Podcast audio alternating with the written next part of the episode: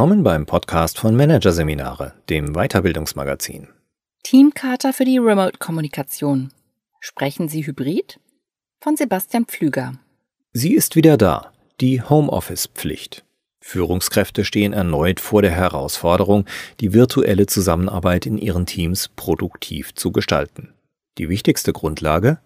Eine Kommunikation, die die originären Stärken und Schwächen der virtuellen Kanäle berücksichtigt und sie nicht als bloßen Ersatz fürs Analoge sieht.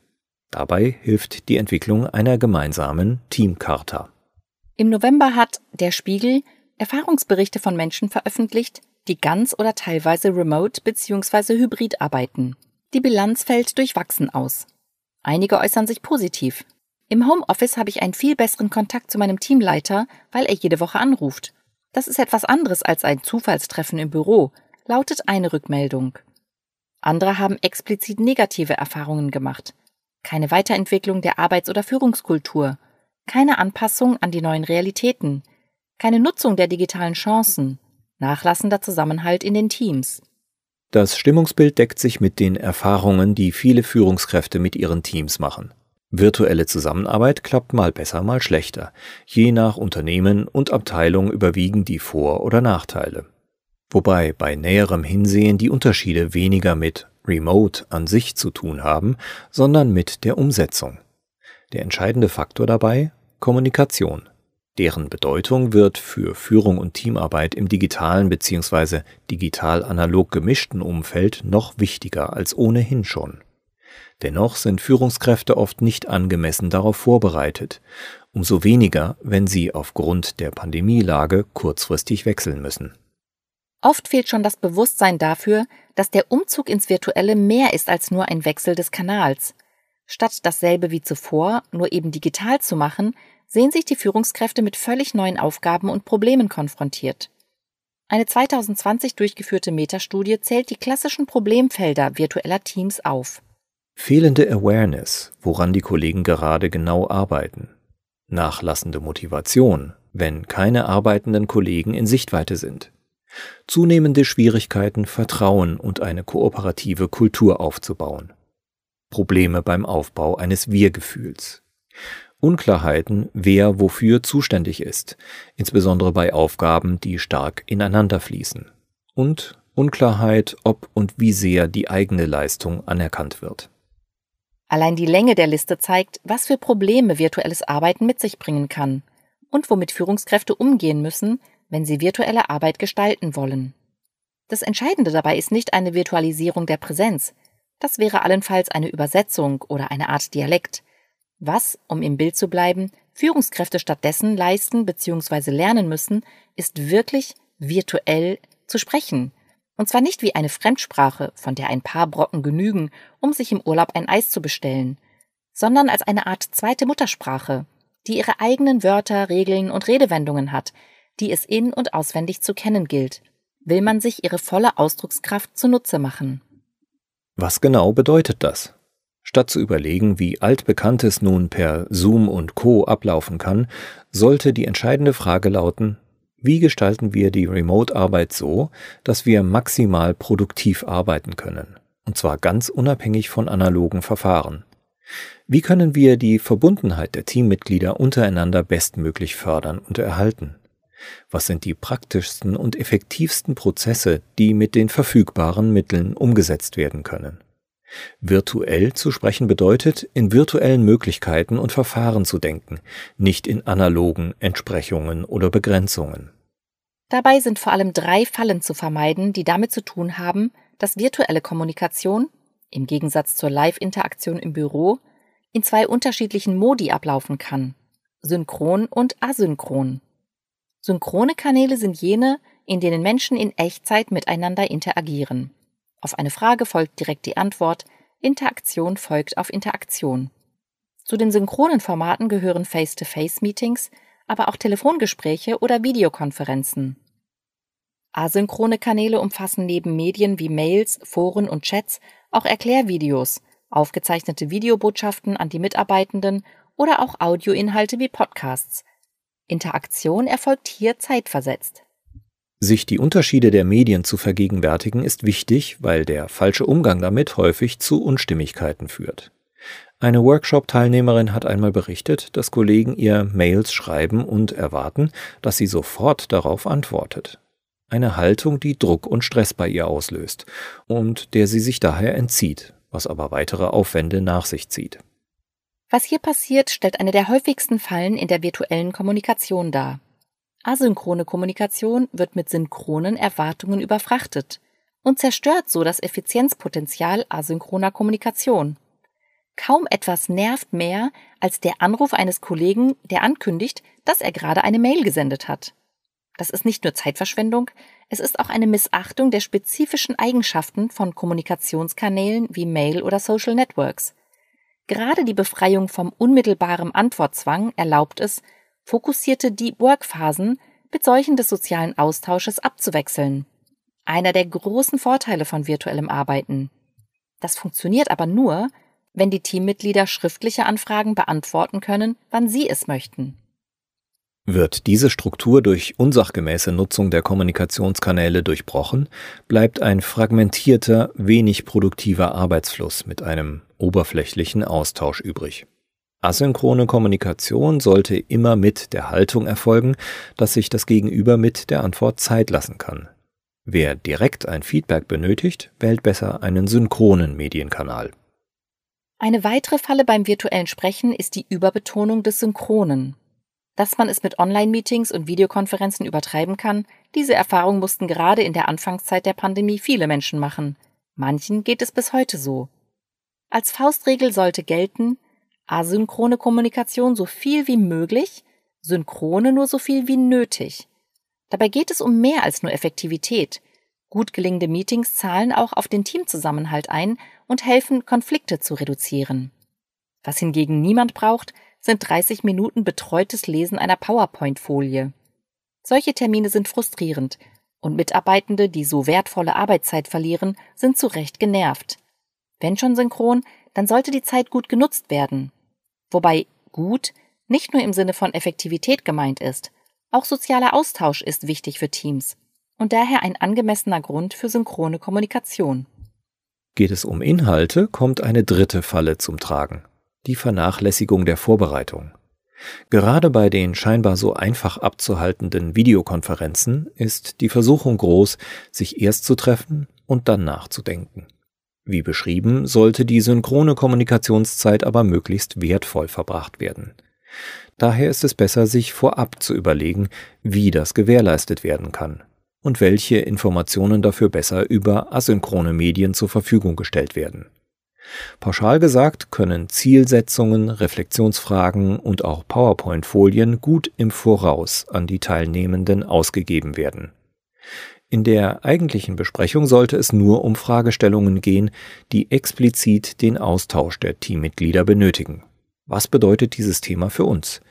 Wie wollen wir damit umgehen? Wie werden die Aufgaben verteilt? Kurz, Information über asynchrone Medien, Diskussion über synchrone. Werden die Medienkanäle nach diesem Muster genutzt, entfalten nicht nur sie ihr größtmögliches Potenzial. Die Teammitglieder können dadurch auch fokussierter, produktiver und stressfreier arbeiten. Die Praxis bestätigt das. Ein langjähriges Kundenunternehmen etwa, das zunehmend auf asynchrone Formate setzt, konnte durch eine strenge Trennung von synchroner und asynchroner Kommunikation den virtuellen Meeting-Marathons ein Ende setzen und damit sowohl die Stimmung in den Meetings als auch die Arbeitsergebnisse verbessern. Die drei genannten Fallen zeigen, dass virtuelle Kommunikation ihre Tücken hat und auch jenseits vom Umgang mit der Technik weit anspruchsvoller ist, als es zunächst scheint. Darüber hinaus gibt es weitere Spannungsfelder, die in virtuellen und hybriden Teamkonstellationen zu bedenken sind. Spannungsfeld 1 Sach- und Ergebnisorientierung versus Beziehungsorientierung. Bei der virtuellen Kommunikation werden oft sehr viele Punkte gleichzeitig besprochen und das auf einer ausgeprägt sach- und ergebnisorientierten Ebene. Die Beziehungsebene darf dabei aber nicht verloren gehen, damit die Verbundenheit im Team erhalten bleibt. Sinnvoll wäre beispielsweise ein kurzer Check-in, bei dem alle Teilnehmenden ein paar Worte dazu sagen, wie es ihnen geht. Vor Videokonferenzen darf der virtuelle Raum gern schon früher bereitgestellt werden, um den Mitarbeitenden Gelegenheit zum Plausch zu geben. Spannungsfeld 2 Verbindung versus Verbundenheit. Auch wenn wir virtuell stets in Verbindung sind, ein Austausch in der Tiefe ist damit nicht garantiert. Wenn trotz häufiger synchroner Kommunikation der Team Spirit nachlässt, ist das ein Alarmzeichen und sollte Maßnahmen nach sich ziehen. Für Verbundenheit sorgt zum Beispiel das Ansprechen tiefgehender, kontroverser oder auch kritischer Themen, das gemeinsame Lösen von Konflikten oder wichtigen Herausforderungen. Ganz wichtig, ohne dass dafür zwangsläufig großer Aufwand betrieben werden muss, das Feiern von Erfolgen. Spannungsfeld 3 ich versus Wir Fokus. Trotz aller Vorteile, für den Teamzusammenhalt ist Remote-Arbeit eher nachteilig. Aus den Augen, aus dem Sinn. Je länger Mitarbeitende im Homeoffice vor sich hinarbeiten, desto ich-fokussierter werden sie. Führungskräfte tun daher gut daran, den Wir-Fokus zu betonen. Möglichkeiten sind etwa das Herausstellen von Gemeinsamkeiten, die Förderung des fachlichen Austauschs zwischen den Mitarbeitenden sowie das Etablieren gemeinsamer Ziele im Team. Allerdings setzt die Remote-Situation hier einfach Grenzen, vor allem wenn einer Führungskraft das Herstellen zwischenmenschlicher Nähe nicht liegt. Spannungsfeld 4 Gemeint versus verstanden. Gerade bei schriftlicher Kommunikation besteht die Gefahr, dass der Sender das eine meint, der Empfänger aber etwas anderes versteht und häufig negativer als der Absender es gemeint hat. Um diesem Negativitätseffekt entgegenzuwirken, empfiehlt es sich daher, schriftliche Botschaften freundlicher zu formulieren, als man es im persönlichen Gespräch sagen würde. Empfänger wiederum tun gut daran, sich den Inhalt vor Konsum etwas aufzuwärmen. Spannungsfeld 5 Varianz versus Effizienz. Zoom-Müdigkeit ist als Begriff schon so etabliert, dass es zum Unwort des Jahres hätte werden können. Wie können wir gegensteuern? Um die Teilnehmenden nicht auszulaugen, braucht virtuelles bzw. hybrides Arbeiten vor allem eins Abwechslung. Das betrifft nicht zuletzt die Medien bzw. ihren Einsatz. Hier lässt sich Variation hineinbringen, etwa indem die Teammitglieder alleine eine Runde spazieren gehen und sich dabei auf den neuesten Stand bringen. Sicherlich ein frischerer Start in den Tag als die zigtausendste Videokonferenz. Oder wie wäre es mit einer asynchronen Videobotschaft, statt alle in ein virtuelles Teammeeting zu beordern. Als Faustregel lässt sich festhalten, je virtueller die Zusammenarbeit und je geringer der persönliche Kontakt, desto mehr kommen die Spannungsfelder zum Tragen. Und desto mehr Regeln sind nötig, damit virtuelle Kommunikation funktioniert und ihre Defizite möglichst ausgeglichen werden. Um Verbindlichkeit zu schaffen, sollten diese Regeln idealerweise gemeinsam erarbeitet und in einer Art Team-Charta fixiert werden, die die gegenseitigen Erwartungen und Absprachen explizit macht. Folgende Punkte sollten darin geklärt bzw. beachtet werden. Medienkanäle sortieren. Innerhalb des Teams sollte die Frage geklärt werden, welches Medium wofür geeignet ist und wofür nicht, möglichst auch themenspezifisch. Und, genauso wichtig, welcher Medienkanal gibt am meisten Verbundenheit? Bei der Entscheidung, über welchen Kanal was kommuniziert wird, hilft die Komplex-Persönlich-Relation. Je ungeklärter, emotionaler oder heikler ein Thema ist, desto persönlicher und synchroner sollte der Medienkanal sein. Meetings minimieren. Ein bewährtes Mittel dafür ist die Via Negativa. Dabei fragen sich die Teammitglieder, was würde passieren, wenn wir dieses Meeting nicht mehr hätten? Würde überhaupt etwas passieren? Wenn nicht, das Meeting streichen oder in einen asynchronen Kanal schieben und nach zwei Wochen schauen, ob etwas fehlt. Eine weitere Möglichkeit besteht darin, die Teilnehmenden nach einigen Durchführungen zu befragen, wie wertvoll die investierte Zeit auf einer Skala von 1 bis 10 war. Die Meetings mit den geringsten Werten werden gestrichen. Vorbereitung sichern. In der Teamcharta sollte festgelegt werden, welche Vorbereitungen für ein Meeting erwartet werden können.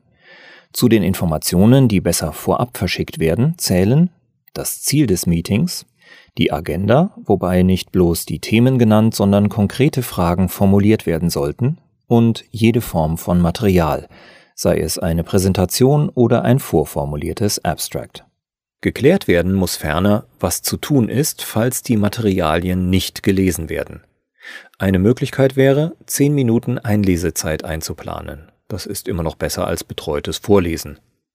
Eine andere Lösung, auf die man sich in der Teamcharta einigen könnte, besteht im Ziehen von Konsequenzen, zum Beispiel, dass alle, die sich nicht vorbereitet haben, das Meeting verlassen müssen oder bei bestimmten Fragen nicht abstimmen dürfen.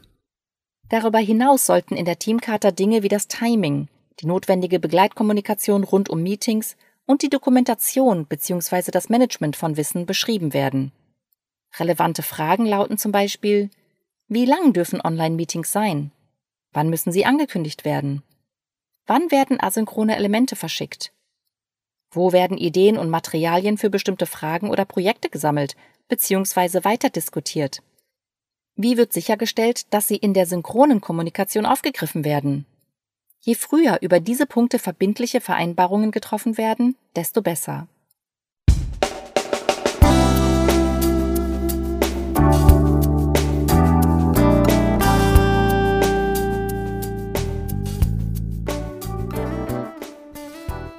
Sie hörten den Artikel Teamcharta für die Remote-Kommunikation. Sprechen Sie Hybrid? Von Sebastian Pflügler aus der Ausgabe Februar 2022 von Managerseminare, produziert von Voiceletter. Weitere Podcasts aus der aktuellen Ausgabe behandeln die Themen Sinn erleben in der Arbeitswelt, glücklich ohne Purpose und Megatrends im Vertrieb, das neue Verkaufen.